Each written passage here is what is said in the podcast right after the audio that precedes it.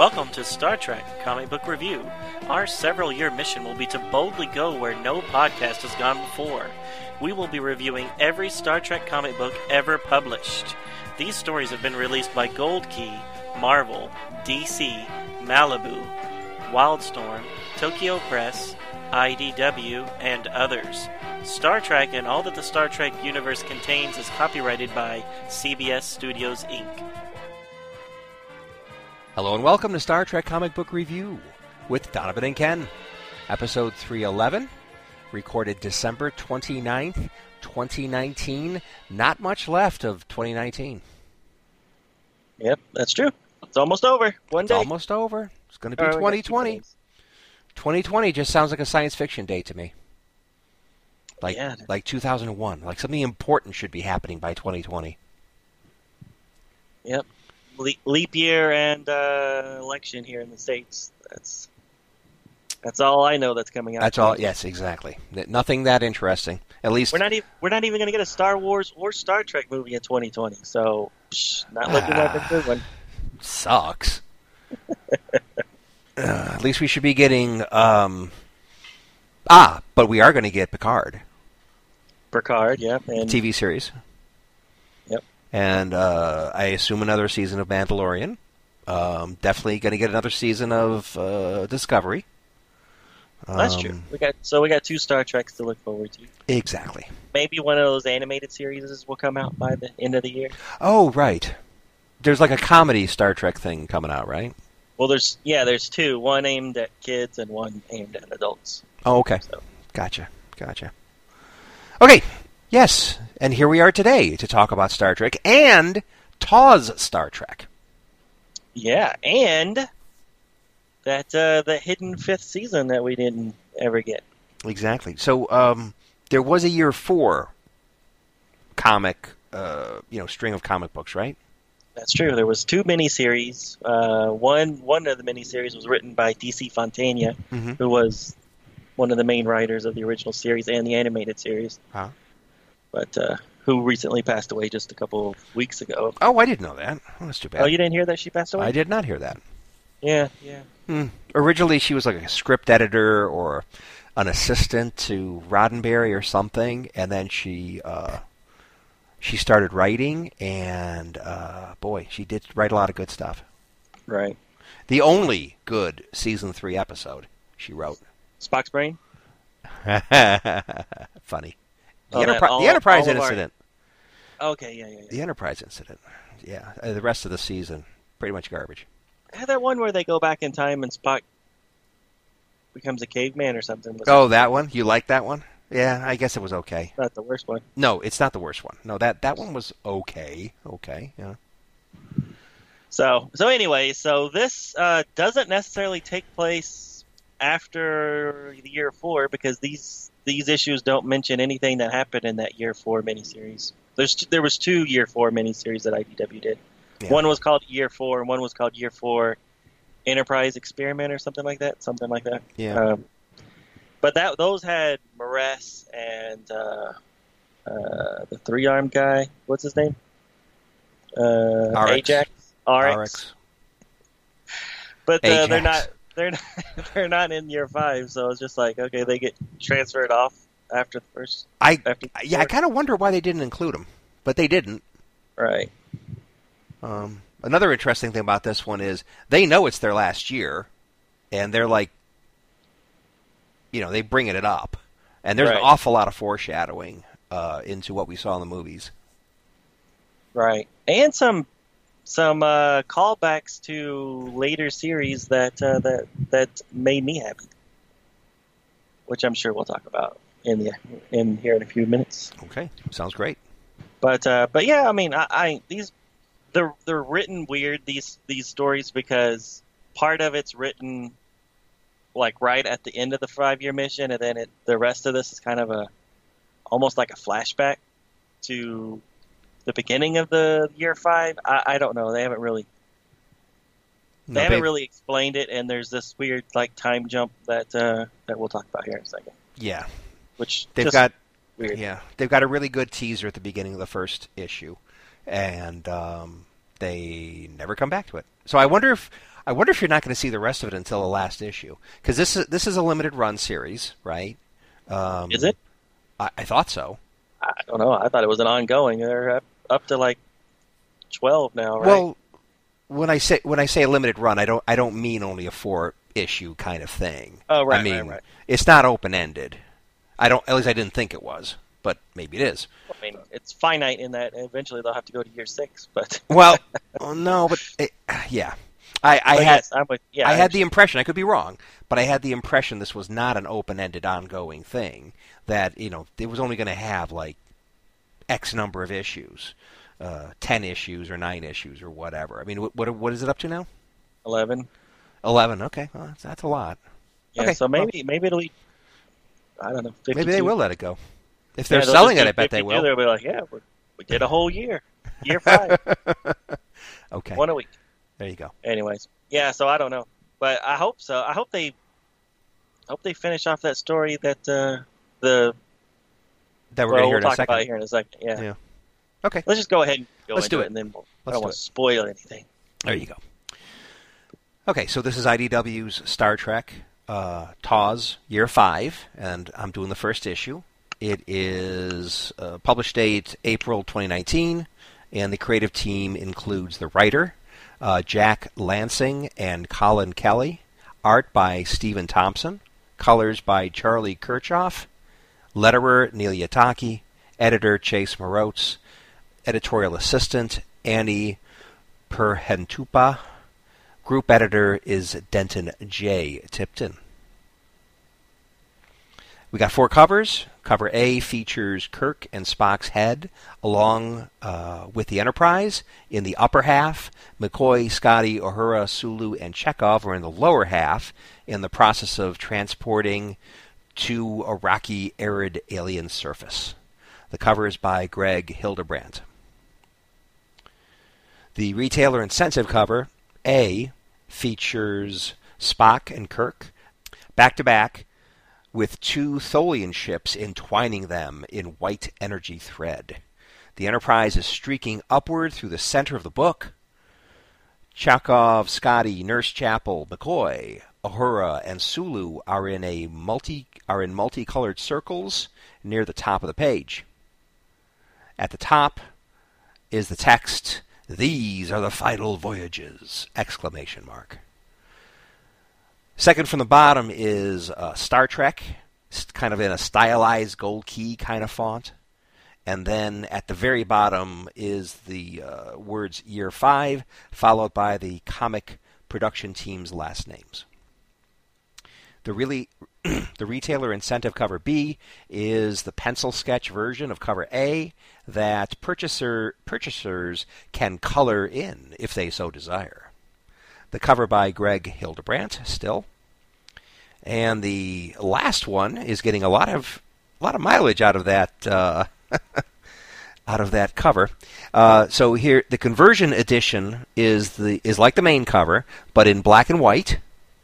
And again, cover by Greg Hildebrandt. Captain James T. Kirk is making the final entry in his captain's log, or so he says. The hull of the Enterprise is under extreme stress. White-hot filaments dance across the leading edge of the primary hull. On the darkened and almost empty bridge, Kirk wears a scowl and a ripped tunic. While he continues his log entry, a humanoid hand holds a gun to Kirk's head. Before. The Enterprise and a companion device arrives at the Lloyd Zeta supergiant star, the largest stellar object ever detected by Starfleet. In response to a comment by Ensign Chekhov attempting to make light of their most dangerous situation, Spock explains their mission, and in meticulous detail why it's the most dangerous one Starfleet has ever assigned them to. The massive star is calculated to explode into the largest nova ever witnessed and sterilize the entire sector with the gamma radiation it will emit. That is, unless Operation Ouroboros is successful in establishing, by means of the device they brought with them, an Einstein-Rosen Ouroboros. That structure is essentially a never-ending wormhole that will contain the massive energies emitted by the hypernova event. The only way the device will work is if the Enterprise crew can guide the device to the precise location of the hypernova's energy cascade. Of course, that will put the ship in close proximity to the event, which will utterly destroy the ship and crew if the wormhole cannot be established. The scary consequences of failure presents such a challenge to Kirk that he is stoked and orders full impulse to position the ship and the device. After positioning the device and the Enterprise, the crew has a chance to look at the light show and prepare for the event. Kirk explains to McCoy that he just made Admiral. Though this is something Kirk worked for years to achieve, he tells McCoy he does not want to go back to Earth and become a chair-bound paper pusher. Unexpectedly, they receive a Tholian distress call from the ninth planet orbiting the Lloyd Zeta star. Like a damned fool, Kirk orders Warp 7 course to the ninth planet. Kirk, Spock, and McCoy, along with a 3 red-shirt security detail armed with phaser rifles, very cool phaser rifles, beam down to the Tholian colony. By use of a harmonic resonator device, they find many Tholians are distributed around the colony grounds, but so far they are all dead.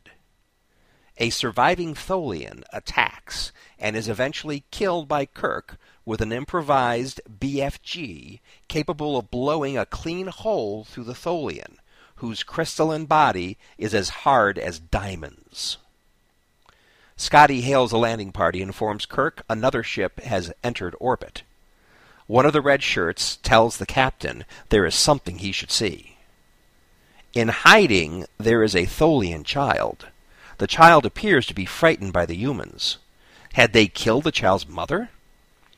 Kirk makes a fateful decision and beams the landing party back to the ship +1.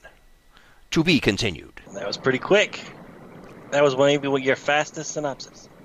Well, there you go. There, I think I covered all the main bits, but yes. I agree. Well, hypernova.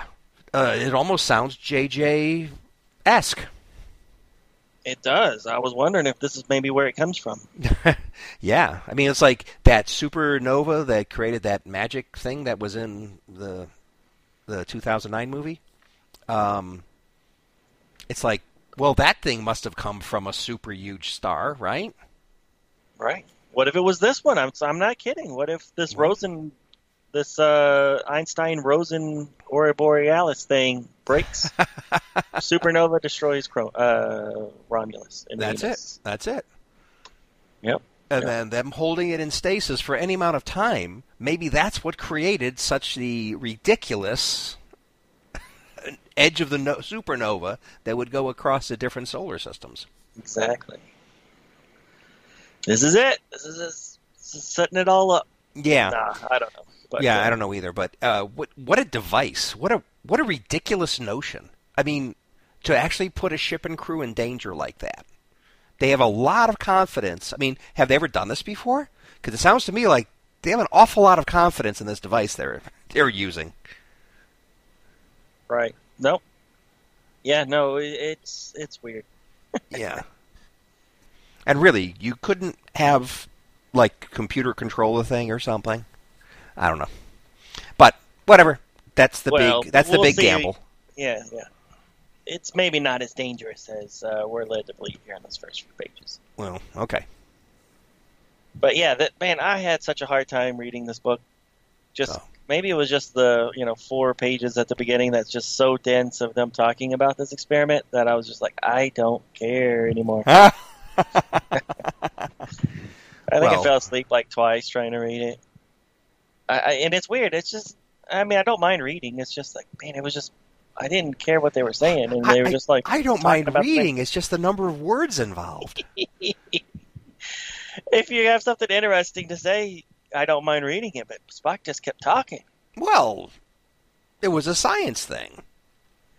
I mean, this is dense. These are some of the most dense word bubbles. I'm looking at the page where Spock is explaining everything, and there are a lot of words in these bubbles. But, you know, it's explaining...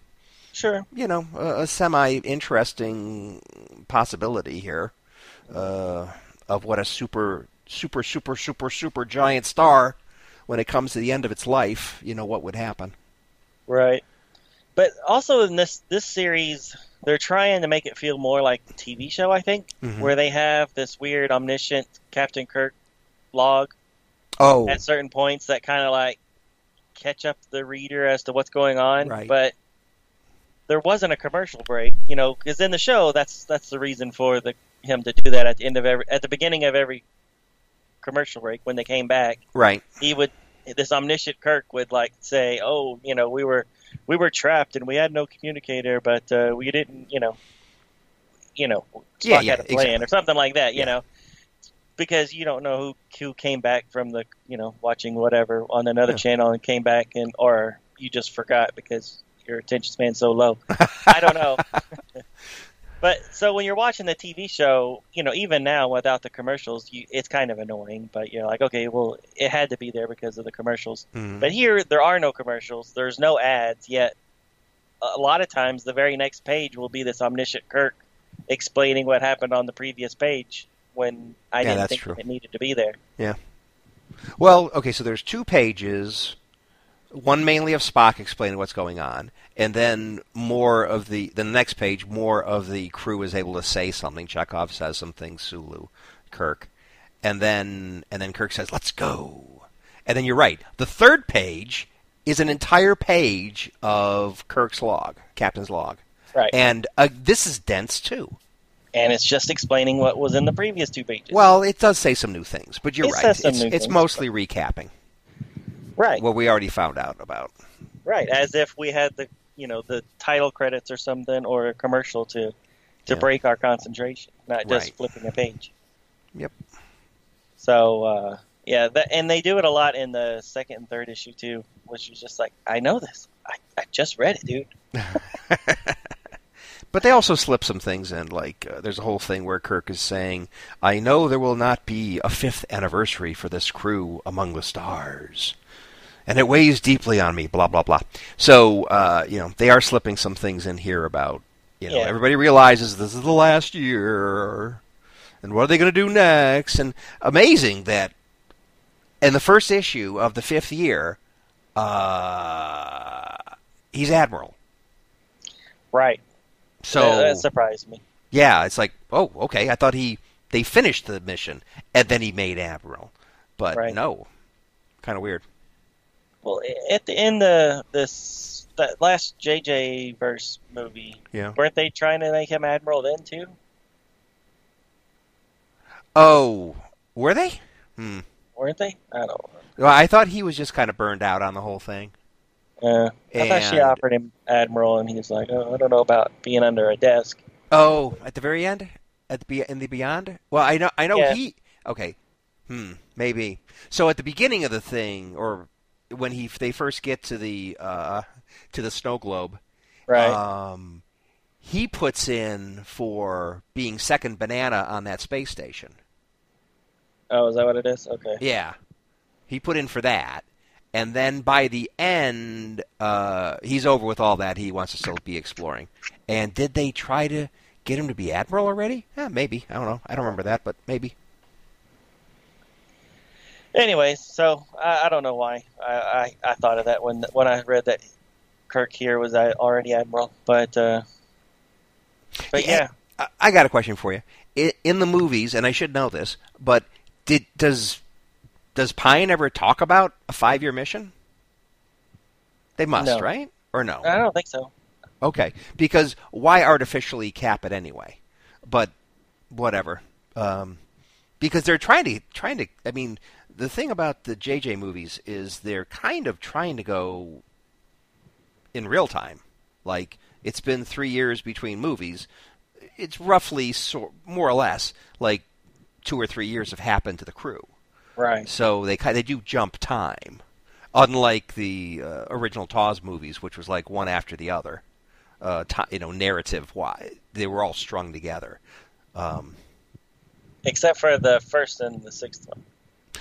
Those seem to be kind of far off from the other forward. Exactly, yeah, because they didn't know what they were doing with the first one, which was evidenced. But I think they definitely, by the time they did the second film, they already had a trilogy mapped out. So. Oh, you think that was mapped out? Well, I think so.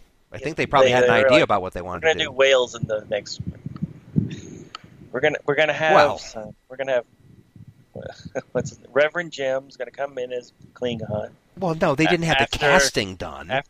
They didn't have the casting done, but I'm sure they had some ideas for how to continue. I mean, obviously Spock did not. I mean, Leonard Nimoy didn't want to be Spock anymore, so they killed him off.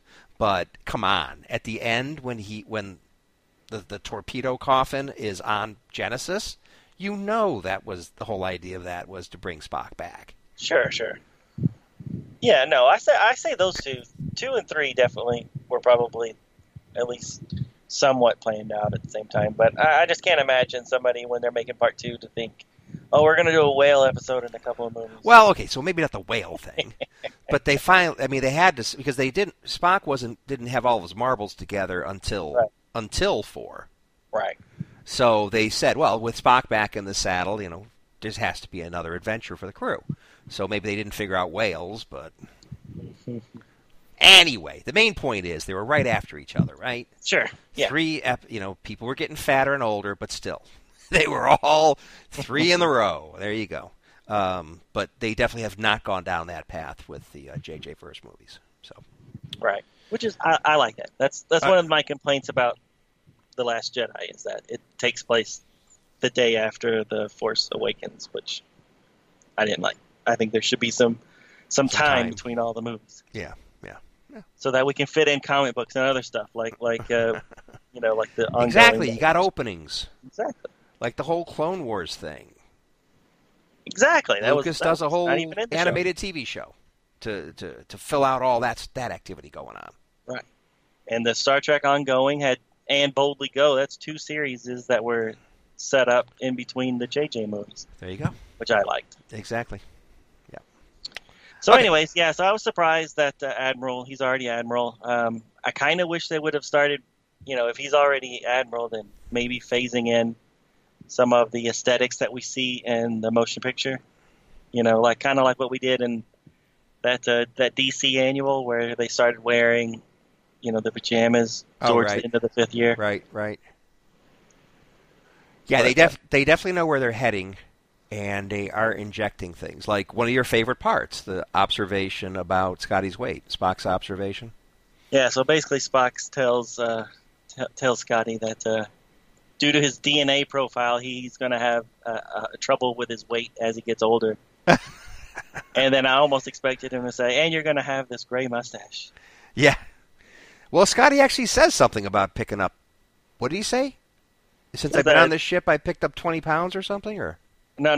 Spock's the one that points out that he's put on 20 pounds. Oh, that's right. Okay. Are those doors getting faster or am I just putting on pounds? That's it. And then it is Spock that says. A likelihood of future struggle with obesity.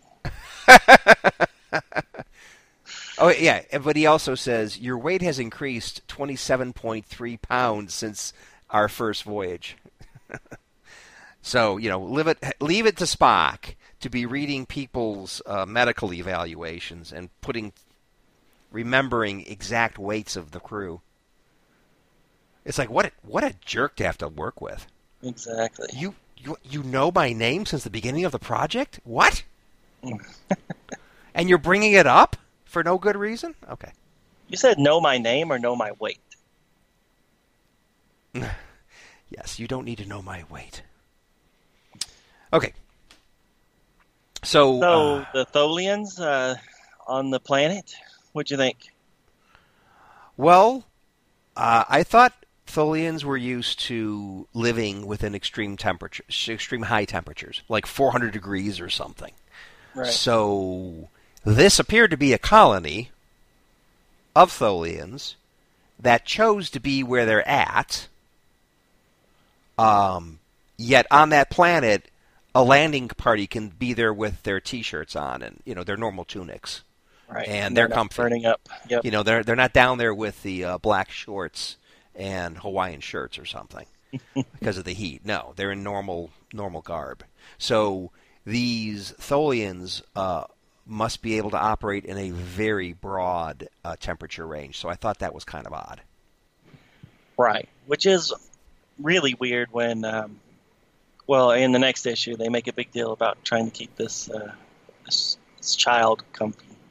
Right. So they're trying to get the temperature up within its cage, its containment thing. Yeah, but then in Enterprise, didn't they mess with that too, where they had captured a Tholian and it was their mirror universe, and Dr. Phlox was cooling down the room that he was in, and he started cracking and things like that, getting all Oh, that was his way of torturing it or something? Yeah, right. Got it, right. Okay, I'm remembering that now. At first, I didn't remember what you were talking about, but yeah, it's coming back. Right. Phlox, you nasty person. Which I did like how these aliens do look like that version of the Tholians. You know, we don't ever see the Tholians in the actual Taz episode, except for their heads. Oh, exactly. It's like neck up or whatever. You see, yeah, right. You see their heads. You have no idea what the rest of their body's like. But then in that episode, we got to see their bodies, and they look like this. Yeah, interesting how many legs they have. So 6 legs, kind of like an insect, but they're not insects, obviously. They're crystalline. And boy, that must have really hurt Spock's hand. When he punched it? Yes. Yeah. And how do you like that Kirk improvised... a weapon. Because, of course, I didn't bring it up, but phasers are pretty useless against these diamond, hard, crystalline entities. Right. So he's able to, cobble together a projectile weapon? Is that what he did? Well, I don't think it shot a projectile.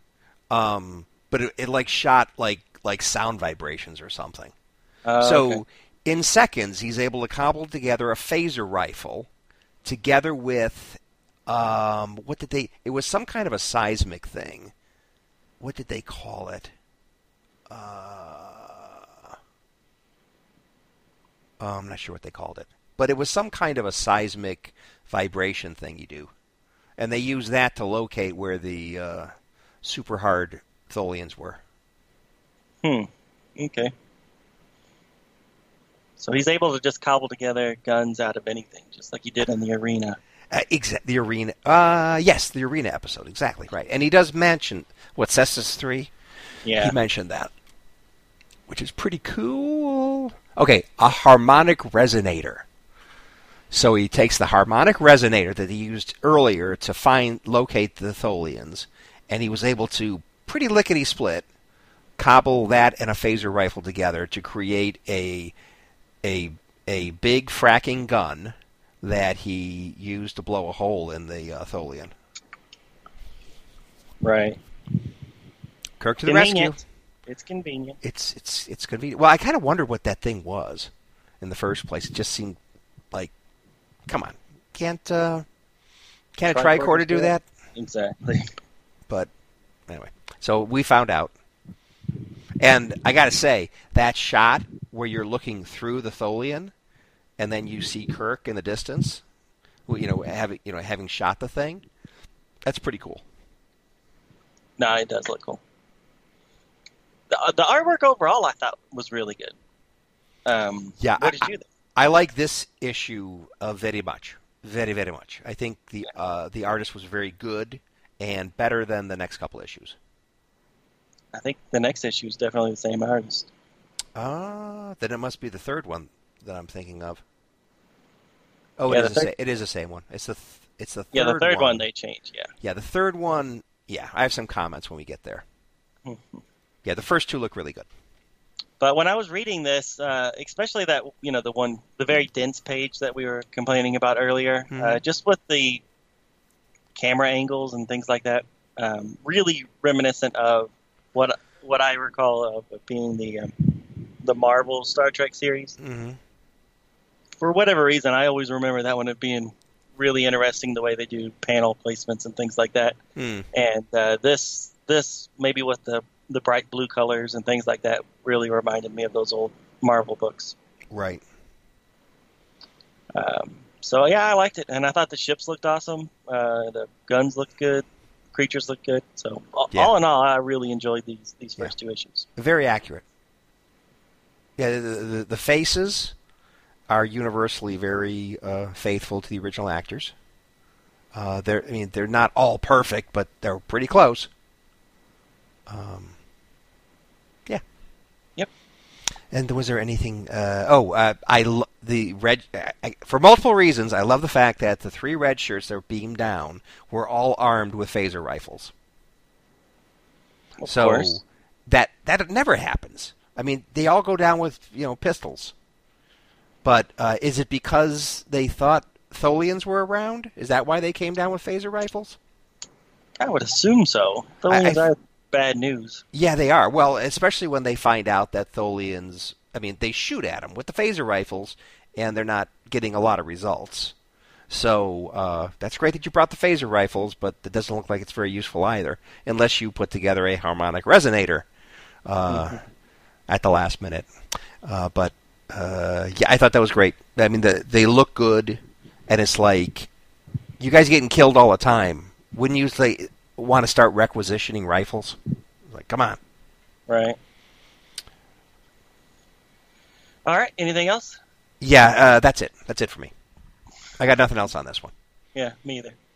All right, cool. All right, and we'll move on to the second one. This is Star Trek Year 5, issue number 2, came out in May of 2019. The writers, artists, colorists, letterers, and all the editorials are all the exact same as issue number 1.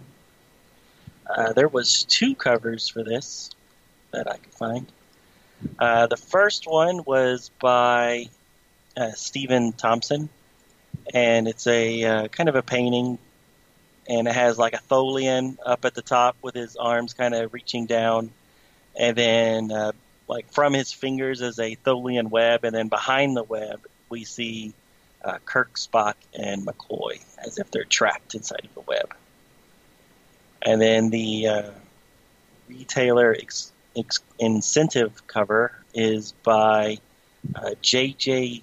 Lendl, and it's kind of a propaganda poster. So it's has words at the top that says, "Enter the web of wonders. Experience the far reaches of the Tholian assembly," and then it's kind of like a 2D art style with, I guess it's those little ships that make the Tholian web, but they're kind of flying across the page, making the web. And then we see like a little Starfleet couple, and the girl's like pointing up to the sky. So it actually says Star Trek Year 5 Travel Guide up at the top. So there you go. All right, so the Enterprise is confronted by a Tholian warship that claims that the Enterprise is responsible for trespassing, altering their local sun, meddling with the Tholian colony, murdering a Tholian warrior, and kidnapping a Tholian child. They state that if Kirk releases the child back to them, they will be free to go. Kirk refuses, and they are attacked with a beam that slices straight through the Enterprise's hull section, saucer section. This leaves the hull undamaged, but unfortunately evaporates all the crewmen that the beam just happens to pass through, along with knocking out several of the computer's systems. Spock tries to inform Kirk that releasing the child would be the logical step, but Kirk cuts him off and orders Sulu to plot a course without any type of computer aid and retreat at Warp 1. The Tholians follow, but they do not overtake them or fire on them anymore. At a relative standoff, Kirk gives Scotty the con and requests McCoy and Spock to join him in the conference room. Both McCoy and Spock think that the child should be given back, McCoy is concerned also that they don't even know how to take care of the child. Kirk refuses to take his closest friend's advice and states that they will keep the child on the ship. Meanwhile, on the bridge, Scotty has the crew spitball some ideas, and they come up with what happened on the ship. Not only on the ship, but also on the planet.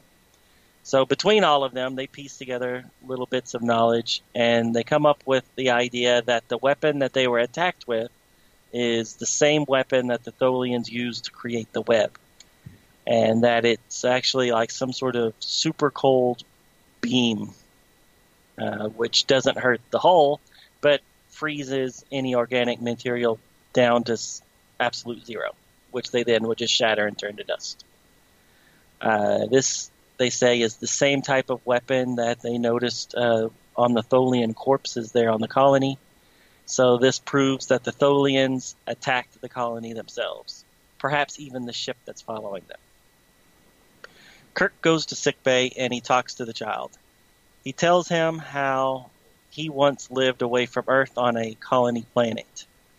This actually is a nod to, there's actually a little nod to the Enterprise's Mayweather, stating that the captain of the ship that ferried him to the planet was named Mayweather, so perhaps the same one. But once they were on the colony had an infection in their food where they lost half of their supplies. So the solution that the governor came up with was to kill half the colonists so that the other half would survive. He then asks the creature to give him some sort of sign on what the creature wants to do. Does he want to stay on the ship or does he want to go back to his people? So the creature, so Kirk places his hand on the glass, and then the creature lifts up and touches his head to the glass. So this gives Kirk the answer that he was looking for. So back on the bridge, Kirk orders Sulu to steer the ship back to the star that they were at in the last issue. You know, the one with the Einstein-Rosen Ouroboros device. The maneuver is very dangerous, but Sulu is able to get next to the device despite the fluctuation in gravity. The Tholians take point and fire at the Enterprise, but without taking the gravity fluxes into consideration, the attack misses. Kirk opens comm to the Tholians and states that the child will have asylum on the ship. And then they turn around and they travel further towards the star. The Tholians try to also follow, but they do not compensate correctly, and their ship is destroyed. And then one of the final frames of the book reminds us that this is all a flashback, and we see Kirk alone on the bridge's Enterprise with a gun up against his head, as we saw on the first page of the last issue. The end. Or to be continued, however you want to look at it. Well, definitely unlike the TV show, there's definitely an ongoing thread here, a narrative thread. So we're not quite standalone, at least yet, in the issues. Right. What an odd place to leave it. So at the end, Kirk is kind of wrapping things up. They were able to take care of at least that current Tholian threat. And they still got the kids. That's still an issue. But they feel compelled to insert one panel into Kirk's little wrap-up. One-page wrap-up of the end of the issue.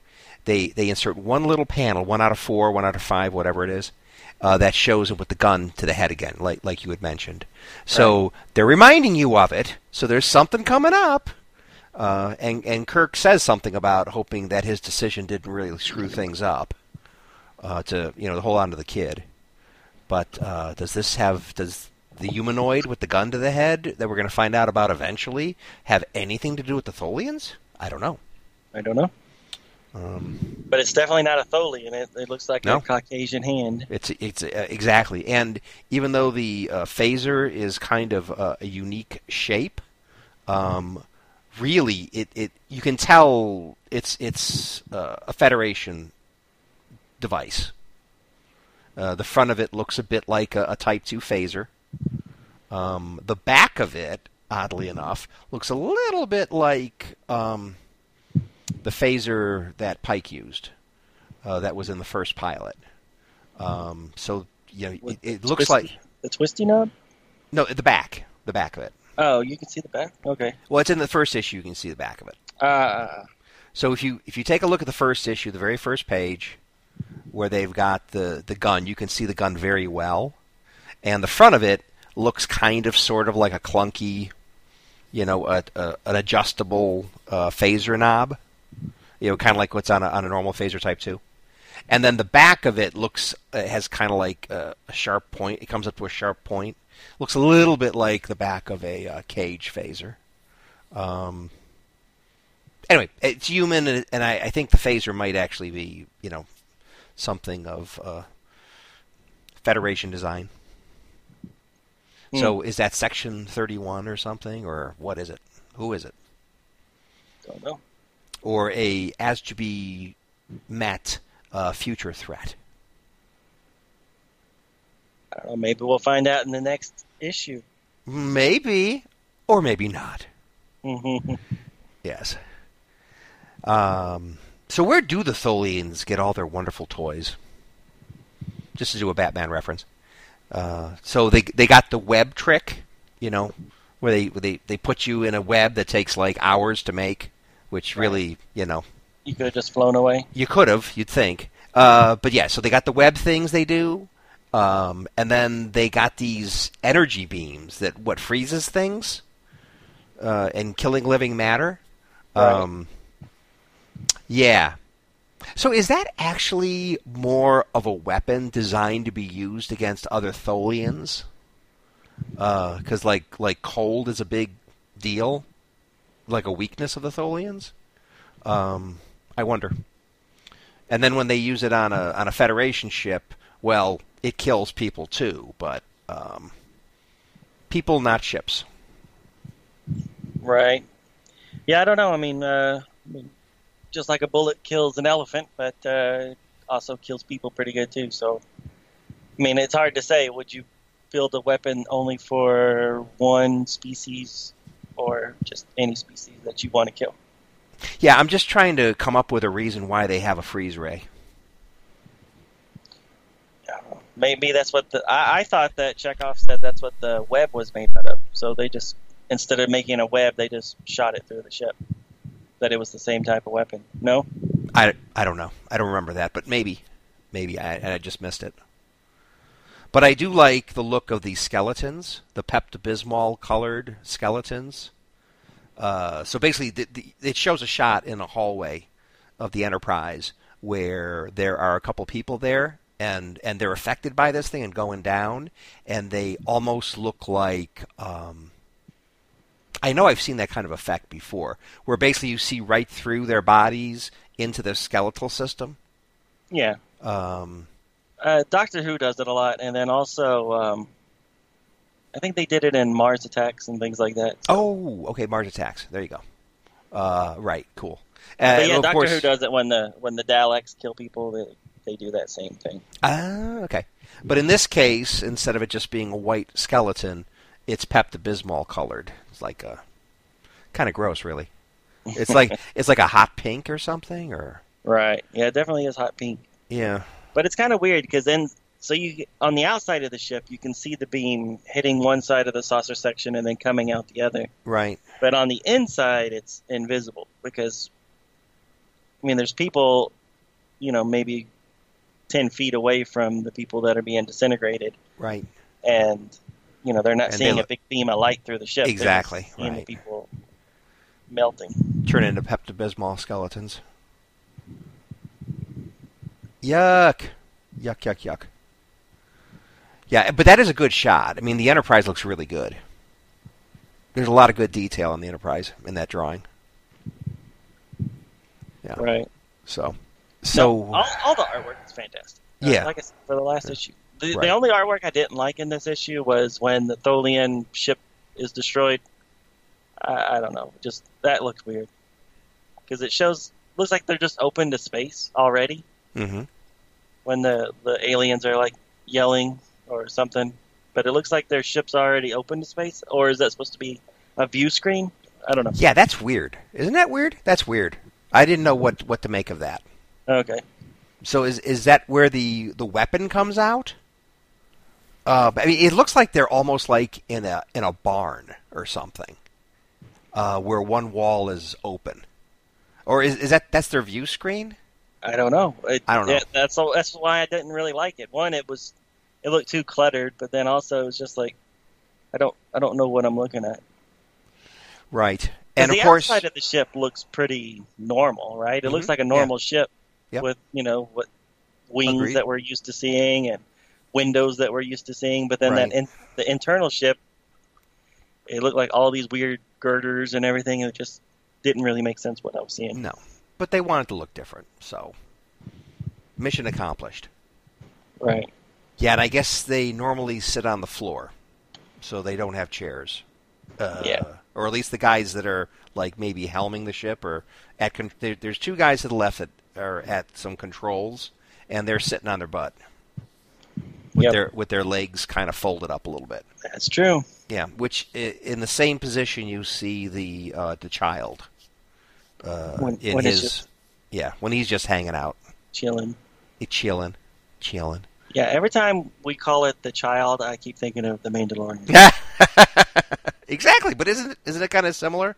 It is very similar. I mean, Kirk's kind of taking this thing under its wing, and it's doing it because of Kirk's experience as a teenager or something at the hands of Kodos the Executioner. So that was kind of interesting. So remind me, was in Taz they said that Kirk was part of that colony? Oh yeah. Okay, I didn't remember that part. Yeah, so if you remember, what was the name of that episode? I forgot, but Kodos, as you'll recall, was like he was an actor or something, and then the super hot daughter turned out to be killing people that knew what Kodos looked like, and that included Kirk. So the whole idea was they were like a Shakespearean company that would tour and go to different places, but they were purposely booking things. Places where people that had the remaining living people that had seen Kodos, his face. So the daughter was protecting the father, and Kirk was one of them. And if you'll recall, I'm not sure if you finished the book, but the Discovery book. Exactly. So the one that had Giorgio and Lorca earlier in their careers. They were involved on this planet. So Lorca was already there as part of some kind of a scientific team or something. I forgot what it was. So Kirk was in that book, but he was a teenager or something. Huh. So Kirk is in that book. All right, I'm going to have Kirk to finish it. Kirk is in that book. Yep. Now I've got to finish it. Yeah. Exactly. Yeah, when he was saying the story, I was like, I know this story, but I didn't remember Kirk being on the planet. Did it explain why he left Iowa to go to Tarsus IV? None of that made sense to me. It's like he's from Iowa. They always said he was from Iowa, but then he ends up as a teenager out on this colony planet. So I think it was just they had an opportunity. I mean, he wasn't as fleshed out back then. Right. And, he was supposed to be from Iowa, whatever. But then they had this story where if Kirk was going to be, another witness to Kodos, he had to be on that colony planet. So I think they just did a little retcon, maybe, or maybe established something that would become more uncomfortable later. Especially when you saw the J.J. books. Right. Or the movies, I should say. J.J. movies. But the J.J. Kirk, he didn't have parallel and stuff. So it was a parallel thing. Yeah. So. Yeah, and quite frankly, in the original Taz, they never said anything about his father being in Starfleet, that I recall, in the original TV series. Did they say he was a farmer or something? I I don't remember them saying what he was, but they gave him a brother, so we know about that one where they just put a little fake mustache on Kirk. Sure. So at least the brother was on a colony. So I don't remember. I don't remember what the backstory was with the father in the original series. But obviously, he's Thor in JJ verse. That's true. Which is quite an uptick. So, all right. Well, I'm glad you cleared that up. No problem. And now I got to go finish. Was it Drastic Measures or something like that? Something Measures. I think you're right. Drastic Measures. Yeah. I know one of them is titled Drastic Measures. Or, yeah, one is Desperate Hours, and that's the one with Spock. One. Yeah. Right. Which now can't be canon. Oh. Well, why can't it be canon? Because in Season 2, she talks about how she hasn't talked to Spock since they were little kids, yet in Desperate Measures, they are on an away team mission together. Oh, there you go. Well, they never let continuity get in the way of a good story, or even a mediocre one. So let's talk about Sulu for a second, shall we? Yeah, please. Okay, go ahead. All right, so he's able to pilot the ship through this gravity maelstrom without any problems, and yet the Tholians, who you would assume still has computers and things like that, are too stupid to figure it out, and they just crash right into the sun. So how is Sulu able to do it without any type of help? Well, it seems like if you look at the page, it looks like the Tholian ship is stupid enough to cross the beam between the Federation device and the planet. Now, because it flies right through it, and then you see it start coming apart. What is that, because of gravity or something? I don't know. It looks cool, but it's just, Okay, so Sulu knew enough to go around the beam, and the Tholians were stupid enough to fly straight through it? I don't know. Right. I mean, I did like the line where Kirk says, "How's their angle?" and Sulu just says, "Bad," and then you just see the ship being destroyed. Yeah. But yeah, I didn't think that they drove into that. I thought they got kind of sucked into it because of the gravity. That's what I thought too, but if you take a look at the page, which I'm just noticing now, that I'm going back through these pages, it looks like the Tholian ship is traveling directly through the beam. Well, they're stupid then. Well, exactly. Now the next panel right beneath it shows the wreckage of the ship, really strewn in a very long line around the planet. Around the sun, yeah. Or the sun. That's not possible. The super sun. So I'm not quite sure how they got from the first long picture on that page and the second one. It's just kind of confusing. Yeah. Like I said, that whole section right there with the alien ship being destroyed was the art that I didn't like. Because I just didn't really follow what was going on. Yeah. Now, if it truly was a gravitational thing, which would make more sense to me, too, you would think they would have enough sense to stay away from a super strong gravitational field from a super massive sun. But I don't know. Honestly, they're not. Yeah. Somehow... Yeah, well, with that device, the Federation device is creating some kind of wormhole, right? Isn't that what they said? That is. So somehow the wormhole sucks. It's a recycling thing. So somehow the wormhole is sucking in all the radiation and stuff coming off of the planet, or the sun, rather. And then maybe that's the part. It somehow got screwed up with the wormhole, which it didn't know about. I don't know. But yes, it... She all exploded. Well, not exploded, actually. Just got ripped to pieces. Right. Which is more like something that reminds me of, like, coming too close to a wormhole and getting caught in the gravitational force that just starts to stretch and elongate and just pull the ship to pieces. A wormhole or a black hole? Black hole. Yeah. Well, isn't one end of a wormhole a black hole? That's what some people say, yeah. Okay. But but not in Star Trek. It's two different things. Okay. Okay. Cool. In Star Trek, you can make a wormhole just by going into warp while in the solar system. Oddly enough. What? In Star Trek the Motion Picture, that's how they get into that stupid wormhole where everything goes all psychedelic, slow motion. Yeah, that was stupid. Yeah, it was stupid. Yeah. Well, I mean, they I think the producers realized that this is really boring and everything's happening really slow. We got to spice it up. Well, let's put the ship in danger.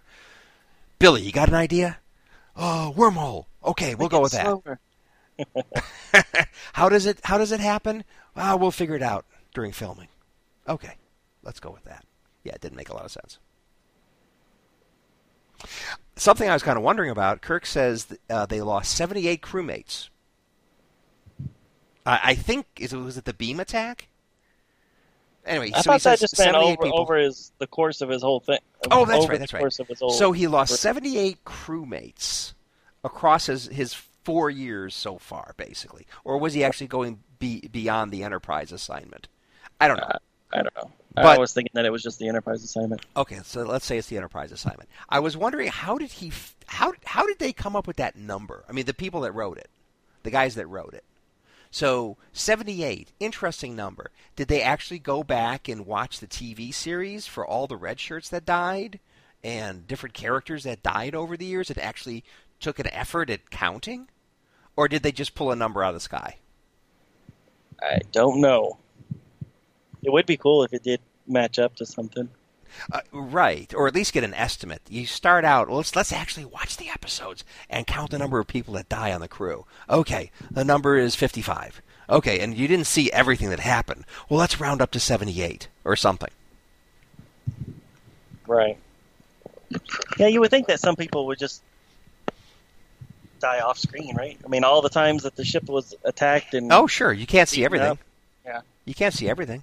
And when he lists the people, 78 crewmates, and then he says Carol and David. Sam, Carol, and David. Okay, well, Sam died, but it had nothing to do with you, Kirk. Just saying it was a rough 4 years, I guess. Okay, I guess so. And then Carol and David aren't dead, but obviously, the whole situation is weighing heavily upon him. So that's true. I've lost so much since I took this chair. Ah, so he is putting it just within his assignment to the Enterprise. Right. And so he's talking about losing in many ways, not just necessarily because of his decisions. Well, I don't know. Carol and David. David's only 5 years old or 4 years old in that picture. I mean, he looks really young when he's talking to her on the phone. Yeah. But so yeah. He goes from that to a 26, 27-year-old man in Star Trek 2. Well, how many years passed since the end of the assignment and the events of Star Trek 2? I don't know. Didn't feel like 20 years. No, probably not. But does it matter? I mean, really? Matters to me. Well, Mr. Continuity. Yeah, I don't know. When I just saw that picture of that little tiny kid chasing a butterfly or something, whatever it is, it's just like, hey, he should be older than that by this time, I would think. Yeah. For it to match up. Well, I don't know. Well, I don't know. How young did he look like to you? In that picture? I'm trying to get back to the picture. No, I know what he was in Star Trek 2. I just saw the movie last night. Yay! Oh, that's right. You did just watch it. I did. I don't know. I'm going to go to it too, but I remember in my mind that was in issue 1, right? Being like a little kid. Yeah, it's in issue 2. I mean, issue 1. Sorry. Yeah. It's like the first. It's an early page in the third one. Second page, third one. Oh yeah. Whoops. Yeah, it's look at the artwork. It's just not as good. Yeah, so it's kind of hard to tell in the artwork exactly how old the kid was. What is he, going out a door or something behind Carol? Right. Yeah, and it's actually in the third issue, not the two that we've talked about thus far. Right. Okay, so it's coming up, but yeah, he looks like a little kid. To me, he looked like 5 years old, which maybe kind of hard to tell though. He looks kind of He doesn't look 20 or 18. Which is no, he's not 20 or 18. Well, hold on a second. Okay. A chunk of time passes between the beginning of the fifth year and when they pick things up in Star Trek II Wrath of Khan. Right. I mean, they rebuilt, they did the refit on the Enterprise, so, time passed. I'm not sure how much time. Another 5 years, 6 years, 7 years, 10 years. I don't recall exactly. But, somebody out there listening to us does know. Yeah, because if they actually did try to say the amount of time that passed is the actual, is even close to the amount of time that actually passed between the last episode, which was, 69? Right. And then the motion picture. And then the motion picture, of course, was... And then even further down the line was Wrath of Khan. What was Wrath of Khan? 82? Was it 82? Maybe. 80. It was 80-something. Probably early 80s. So that's a chunk of time. That's over 10 years. So, I don't know. Yeah. All right. So maybe it's like 10 years after... 10 years after the series ended is when... Star Trek 1 came out in 1979. Right. Yep. And I think they did kind of try to do it's been real time. Mm-hmm. They tried to say that, it's been that many years since the show. So I guess 10 years. 10 years from that picture, you'd be what? Maybe 15, 16, 17, something like that. So maybe it was a little bit longer than just 10 years. But yeah. Or maybe he's older in that picture. Yeah. Anyway. All right. Moving on, so a lot lost. He included people that are not dead, and non crewmates. So right, anyway, he just weighs. I just thought it was an interesting number. Yeah, that's really all I have to say about this one. Yeah, I didn't really care for the brainstorming session that Scotty has with Uhura, Sulu, Chekhov. Oh, aside from it gives them something to do, but I don't know. It just seemed like. Kind of wasted pages. Well, it got them involved more. It got them involved, but I don't know. The ship's still running, yet conveniently certain things don't work. Certain things don't work, but view screens work, the buttons work. So it seems like a lot of stuff still working, and yet they're still saying, "Oh, you're going to have to calculate this on paper." When I still see a lot of blinking lights everywhere. It's like something's working. Yeah, and could you see a super complex ship like that be able to continue to function without some kind of computer automation? Right. Going on? No. And you'll see that in the next issue, too. Just the right amount of things go on the fritz for various reasons. That, it serves the story well.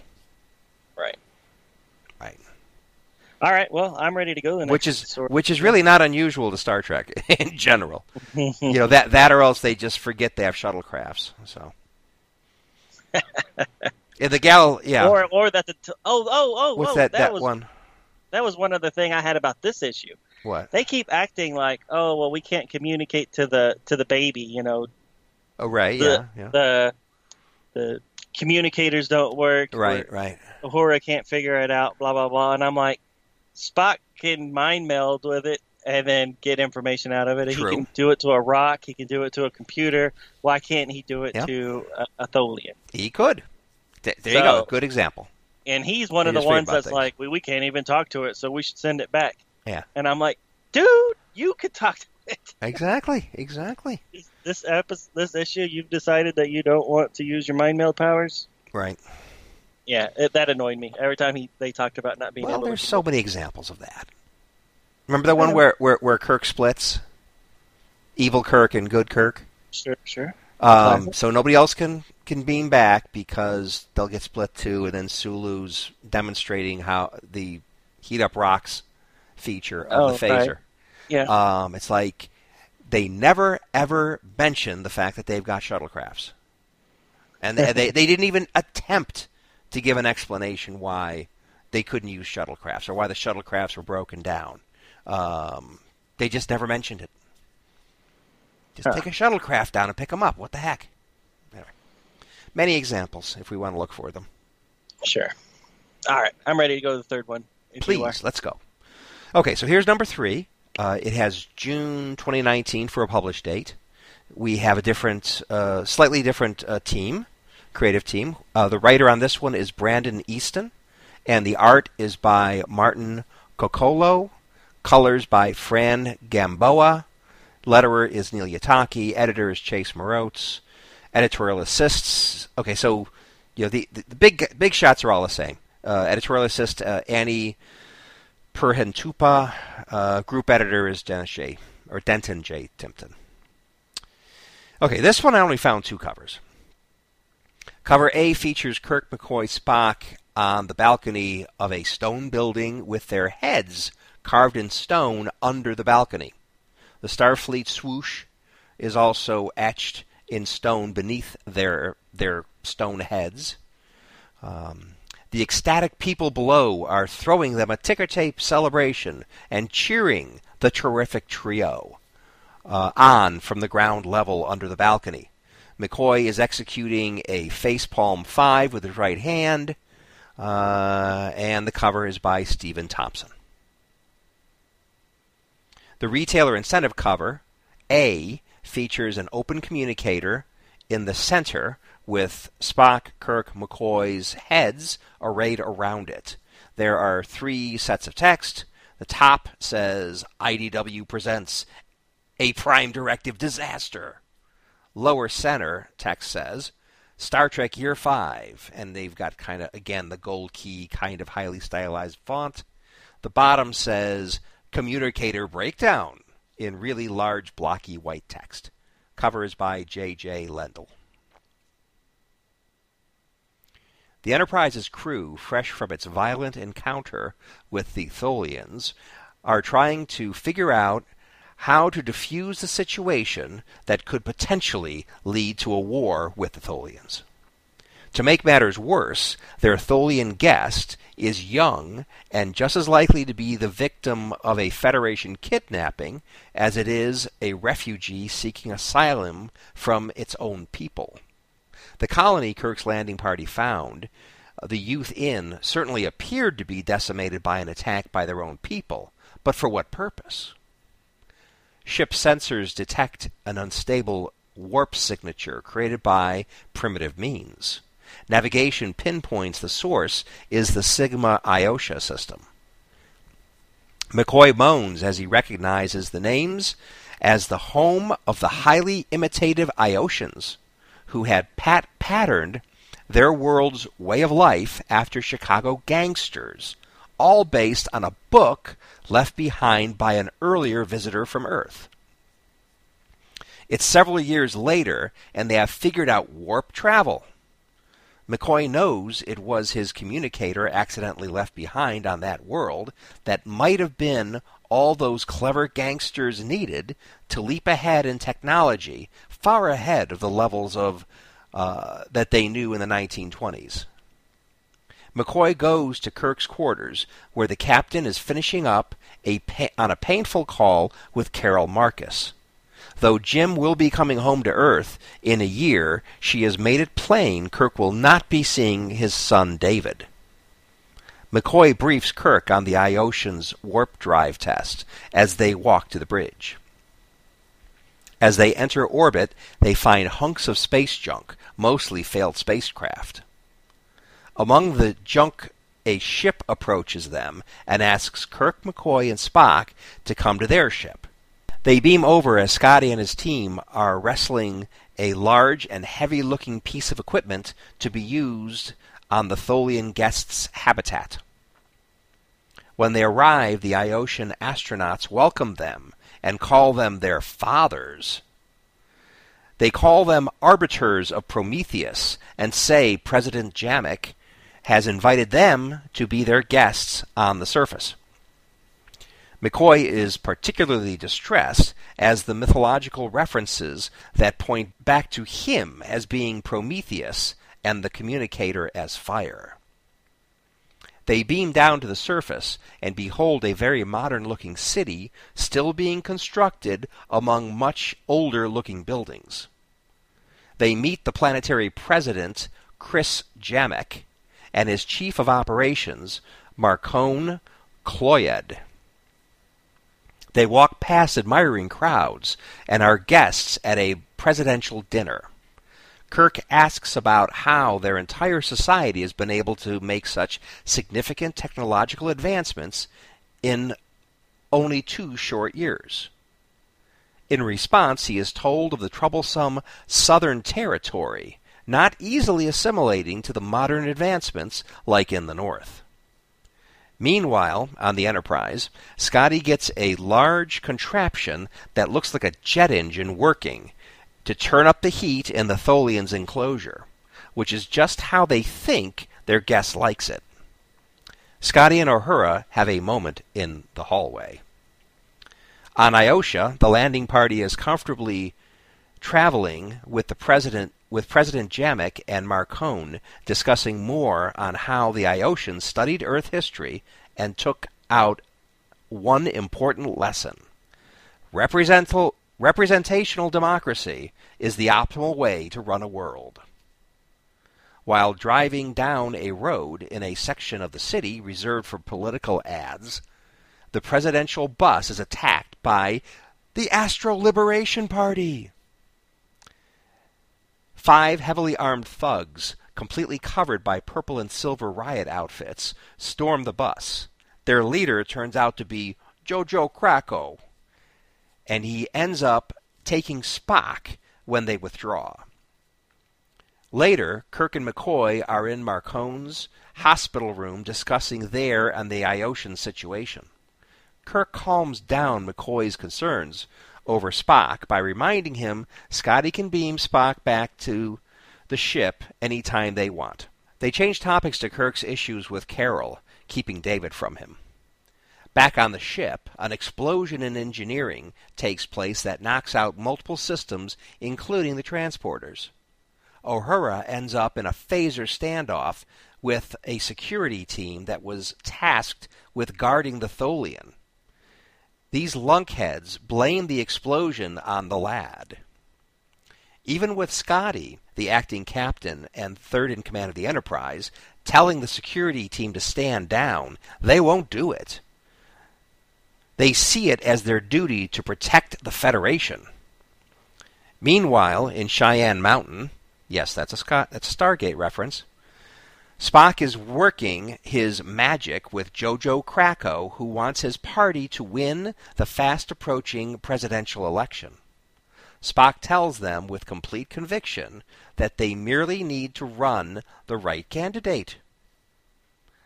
Later the next day, Kirk and McCoy are on a balcony discussing next moves now that they lost contact with the ship and they still do not know exactly where Spock is. Their attention is taken by a political rally on the street beneath them. It's the Astro Liberation Party, speaking from a platform to the people who are surprisingly excited and throwing ticker tape. They do love throwing that ticker tape. They are surprised to see the familiar word IDIC, and then even more surprised when they see Spock on the platform, and banners saying, "Vote for Spock!" Kirk can only borrow his helmsman's catchphrase and say, "Oh my." To be continued. I'd vote for him. Sure, Spock. Heck yeah. He's only going to be there 7 weeks anyways. Or 6 weeks, whatever it is. Why 6 weeks? And then they say that was the length of their terms. Presidential term was only. Oh, like 6 weeks. Right. Yeah, good point. Yes, they have. It's interesting how they're contrasting how the Iotians took the historical patterns of what Earthmen did, and then adapted it to their use. And one of the interesting differences is the president stays in office only 6 weeks or 6 months. 6 months. Yeah. Is that what? I can't remember. It was short. It was incredibly short. And of course, Kirk right away says, "How can you get anything done in 6 months or whatever the period is?" Which is quite true, but somehow they manage it. Yeah. So let's talk about how they managed it. So it's been, what, a year or two since they were there? Like 2 years. Yeah.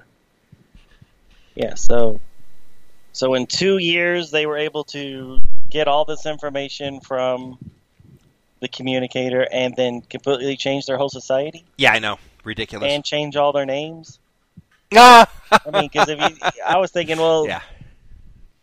Yeah, because these people have their names that are mirrored off of McCoy and Kirk's name. Yeah, exactly. So they actually point that out. They're not anagrams. They pointed out that that's their names, but they don't point it out that they must have changed their names. I mean, this guy's name was, some gangster name, and then now he's, within the last 2 years, he's changed his name to James Kirk or whatever it is, something that sounds like James Kirk or... Yeah, well, they rearranged the letters. Yeah. To form new names. And I'm really surprised they even bothered doing that. I mean, look at these guys. So, based on a book, they become Gangster Chicago. And they change their names to kind of, mafiosa kind of names. Jojo Krakow and whatever the other guy was. They're stupidly imitative people. All right, so when I watched that show, I thought that book had been on their planet for a long time. Oh, but it probably has. But now that I think about it, I mean, it couldn't have been that long. I guess Archer could have dropped it off, in Archer's time. So maybe yeah, I don't remember how. Ago. I don't remember how long. Yeah, it wouldn't have been that long. Well, longer than 2 years, probably. Hundreds of years. Yeah, exactly right. So they turned on a dime. And whatever they were before, they patterned themselves after gangsters. And they figured out guns, and they figured out the internal combustion engine. So there is precedent, but I completely am on board with you. 2 years, they figure out warp drive? That's ridiculous. Nuclear power and all that stuff? All within 2 years? Yeah. And they're rebuilding, although you can see parts of the city that might be older, they've rebuilt their city in 2 years to be very modern looking. More modern looking than a 20th century city. Right. And they changed all their names. That also bothers me. Well, yeah, and they did change their name. So it's now you see that they're like, the adoring crowds are holding babies up and stuff. And you could see maybe naming a baby Spock or something, maybe? Right. McCoy? Yeah, exactly. A baby? Right.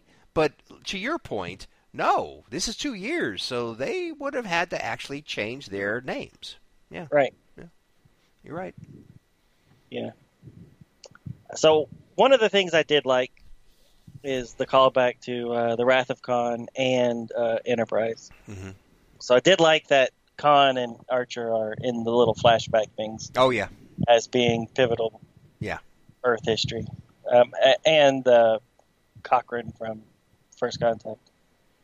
So they did do some things right. Just I have a hard time believing that it all happened in 2 years. Right. Yeah. Yeah. They're quick studies, eh? And something I find interesting is... Did President Jamek actually pattern his robes a little off of Archer's uniform? Kind of looks like it, yeah. A little bit. Because definitely on that page you pointed out where they show Archer, actually seeing Jamek's outline and his what you can see of his shoulders and things. Mm-hmm. And then you see Archer like right next to him in like a photo or something. It's like, that's kind of like that. So I'm glad they kind of mixed it around, spread it around a little bit. Right. you know, what they chose to pattern things off of. But they also show a picture of these mooks, these gangster guys, opening up a communicator, right, and getting it to. I mean, basically, it's like Siri, so it's like talking to them, and it says, "Please set your base language for translation database." Okay, so it has a translation database, but and I could see it having a translation database because communicators are supposed to also be apparently universal translators. Although, why would you have that big lightsaber hilt-looking thing as a universal translator, but whatever. But look at all these records. So the communicator actually has all of these records stored in it. Video, pictures, historical detail. That's amazing. And what's it projecting it on? I mean, is there a projector in there too? No, not that I know of, not that I've ever seen. They had a computer to sync it up with?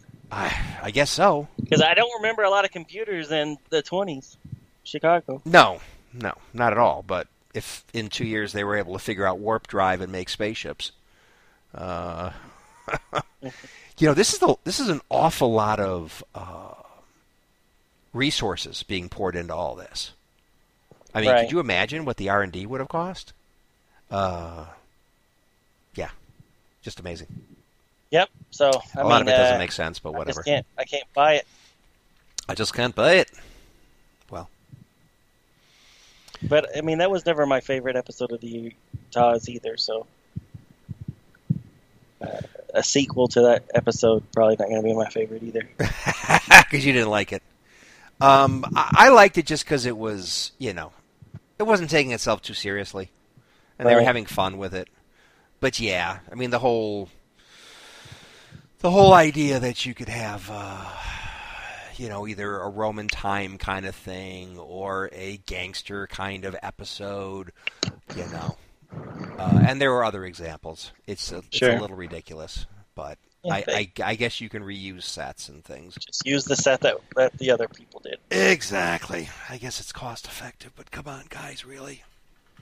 Anyway. That's what they went with. So, do you want to talk about the artwork? Let's talk about the artwork. It's quite different from the first two issues.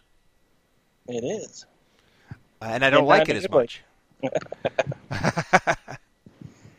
Yeah, at times it's like they went too heavy on the penciling and stuff. Yeah.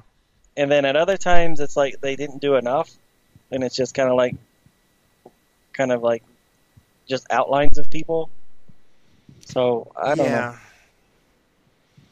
Yeah, and I don't know whether it's for the better or for worse, but a lot of the scenes with our Starfleet heroes, they're not exactly hourglass, you know, kind of shaped, you know, big shoulders, narrow midriffs, anything. They're starting to look a little more round around the middle in a lot of these, and in some cases, it's pretty extreme. And in some ways, I like that because that's more like people. You know, that's more like how people are shaped in general. You know, they don't have the benefit of the next gen special padded shoulders and T-shirts to make everybody look like, you know, ideal form. But in some cases, it looks pretty. They go a little far. So you're saying they wore padded? I knew that Worf wore padded shirt, but. Oh, all the men did too? Oh, yeah, they've got special... Yeah, oh, yeah. They've got special T-shirts on. Oh, really? Padded. Yeah. That's why they look so perfect. You know, they got that, like, triangular torso kind of thing. Yeah. So there's one of those, like, interviews at a convention or something, and a circus... or actress... Mira Sirtis. Yeah, her. She said, "Yes, all our boys wear special T-shirts or special shirts under their tunics." Hmm. So yeah, yep. So this is just the opposite. I mean, you know, there's nothing enhancing your shoulders or your pecs or anything. And so people are a little bit more normal looking, like, you know, more like people. Right. But I'm kind of surprised because, you know, some of the Star Trek comics are just ridiculous how they drew, like, superhero Picards and Rikers. Right. And this is like the other end of the spectrum. People are looking, and maybe they did that purposely, just to say, you know, they're getting a little older, you know, just acknowledging that they're getting towards the Taw's movie shapes. Although I gotta say, Shatner was still in pretty doggone good shape for Wrath of Khan. Was he? Yep. Quite a bit different. Let's go forward to the sixth movie. Quite a difference for Kirk. Yeah, that his sweater's not doing him any justice in this book, Shatner. Oh, sweater? Okay. Yeah, Shatner. Kirk is the one that's looking, to me, the heaviest, and it's like that sweater that he's wearing is not doing him any favors. Oh, sweater? Which page? His tunic. His tunic. Okay, yeah. His tunic. That's fine. Yeah, I agree. And there's some shots where McCoy is looking rather large around the belly, too. And it's like, McCoy, I mean, DeForest Kelley was always a thin man. Right. Yeah, so I'm looking at that one where they're on the Iotian spaceship. Oh, okay. And they're saying, "Hey, come on, let's have some food," and everything's like prepackaged, you know, NASA food. And then McCoy and Spock and Kirk are standing there. And look at McCoy; he looks like quite the bowling ball, or a bowling pin. I should say bowling pin. It looks, yeah, I guess so. All right, just an observation. I'll stop talking about that now. All right. One of the pieces of artwork that I did like was the Enterprise amongst all the space trash. I thought that looked cool. And boy, talk about space trash. So in 2 years, they were able to put that much space trash in orbit? That's amazing. Right. It is pretty amazing. Because if you don't have the book, whew, that's a lot of garbage. Yeah, it's basically created a ring around the planet. Mm-hmm. Yes. So the Earth now has a ring around it, like Jupiter, right? Or Saturn, rather. I should say Saturn. Yeah, Saturn. Yes. Only it's space trash. Right. All right. And then my last comment about this issue is I didn't understand the mutiny thing. I mean, all of a sudden these guys are like sweating and they're acting all weird. So I kept waiting for there to be some explanation as to. Maybe they're not quite themselves or something like that, but it doesn't seem like that's where they're going at the end. You're about the Liberation Party? Who are you talking about? No. I'm talking about the people on the Enterprise that are wanting to kill the baby. Oh, that part. Oh, yeah. Yeah, that's weird. But, yeah, I mean, it shows them, like, sweating and stuff, so I was like, are they supposed to be saying that, you know, the heat's getting to them or what's going on? I don't know. I just took it as kind of a specious kind of whatever. But I mean, the security guys, their job is to guard the crew. And yeah, I guess if you see that there's a direct threat to the crew, you're going to want to do something to stop it. But it's like if a superior officer tells you to back down, you back down. Right. I mean, Uhura, yes. But then Scotty's there. I mean, he's not only the acting captain, but he's like third in command all the time. Well, and they know that Captain Kirk is the one that wanted to keep the baby safe, so it's like he's off the ship, so they're like, all right, we're going to kill it now. Yeah, it doesn't make a lot of sense. Yeah, it makes no sense. Yeah, but I don't think they're being influenced by something, if that's what you mean. You just think they're jerks. I think they're poo-poo heads, yes. I think they're poo-poo. Because otherwise, I mean, yeah, it doesn't make a lot of sense. But what are they going to get influenced by? I don't know, but there's that one shot that shows that guy sweating, and I know that the alien likes it hot. So I'm like, okay, well, maybe the heat's getting to him? I don't know. Yeah, I don't know. But maybe. I guess we'll find out in the next one. I'm hoping they figure it out in the next issue. Yeah. I just had one more thing to say. So in the montage that showed Archer and Khan and other historical things. I thought it was interesting that they did include a shot of what I think is the USS Horizon, which is a Daedalus class ship. The ball-looking ship? The ball-looking one, exactly. Rather than the NX-01. Oh, right. Now, I think including NX-01 might have been too easy, but come on. Come on. I mean, you really should include the NX-01.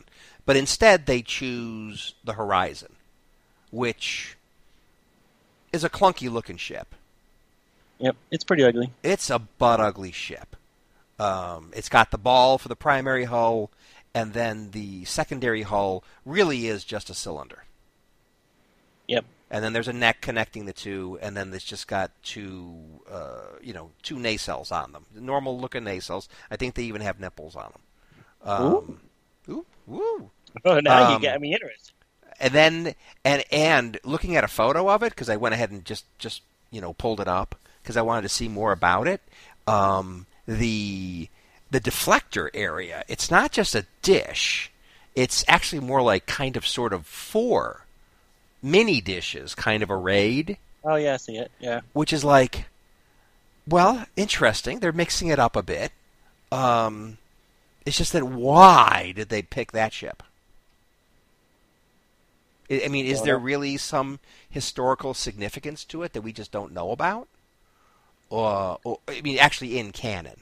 Right. Or is it just, the artist just wanted to mix things up a bit? So they threw the Daedalus in there? Or Daedalus class. Right. The Horizon. I don't know. It just seemed odd. Yeah, good point. I don't know. But I also don't know why that picture of Khan, isn't that the exact cover of one of those books? Oh, the Khan in Hell or whatever it was. That series? Yeah, one of the first ones, though. Yeah. The first one with, I don't know. Could be. But so he just took the cover and it was just like... Well, why not? I mean, because it even has, like, it's the Eugenics War by Greg Cox. Right. It's a little different. Okay, so that's the novel. It's a novel. Okay. But in the... no, it's the exact same cover. It has the same helicopter in the background and the soldiers running up towards it in the back. Oh, okay, cool. It's the cover of the Eugenics War, The Rise and Fall of Khan Noonien Singh. Oh, okay. By Greg Cox. Okay. Yeah, I knew it looked familiar. They took it from the novel, not from the IDW series, because there were a couple things they did showing him his time on the planet, but they also covered his time, the rise and fall of Khan in a comic book form. Right.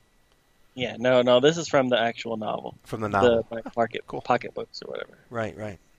But it's just weird. I mean, it's the exact same picture, just colored differently. Interesting.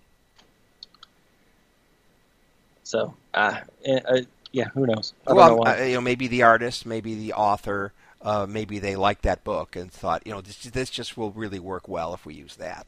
Yeah, a little Easter egg for hardcore fans. There it is. Because definitely that picture of Cochrane shaking. The Vulcan's hand. That's right out of the movie. Sure. I'm sure that's a picture of Archer from the show. Mm-hmm. Yep. And look at Archer. Archer's drawn mighty thin and trim.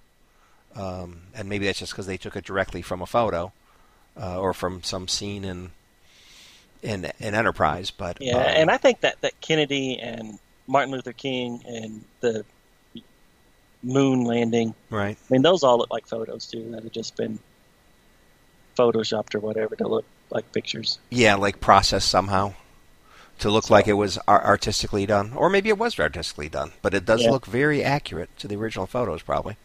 Right. So anyways, that was it. I just thought that was interesting. Yeah, cool.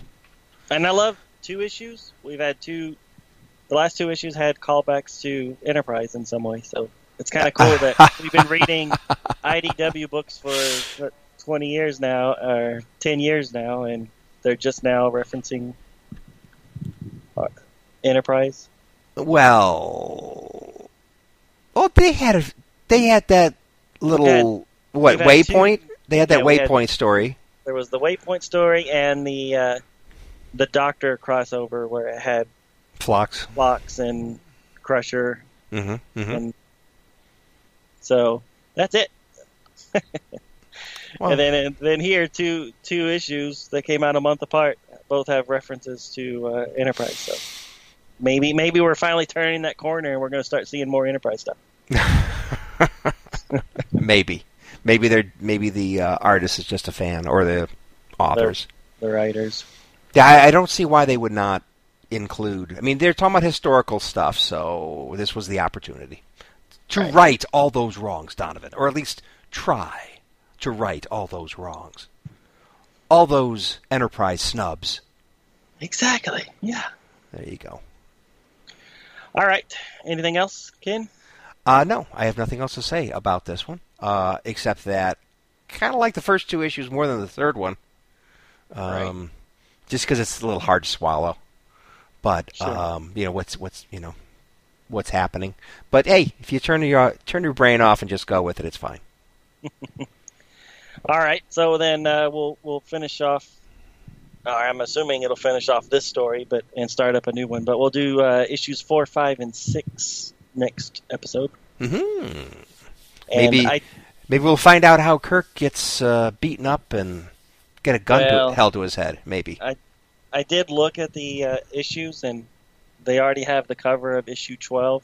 Okay. And it shows Kirk with the gun up to his head. So wow, I'm thinking it's not going to get resolved anytime soon.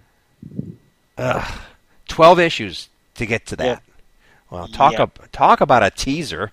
Yep, they're dragging it out. Okay, that's fine. Whatever. But at least it because we waited so long to read these, it comes out next month, so we don't have to wait long. Good. Okay. All right.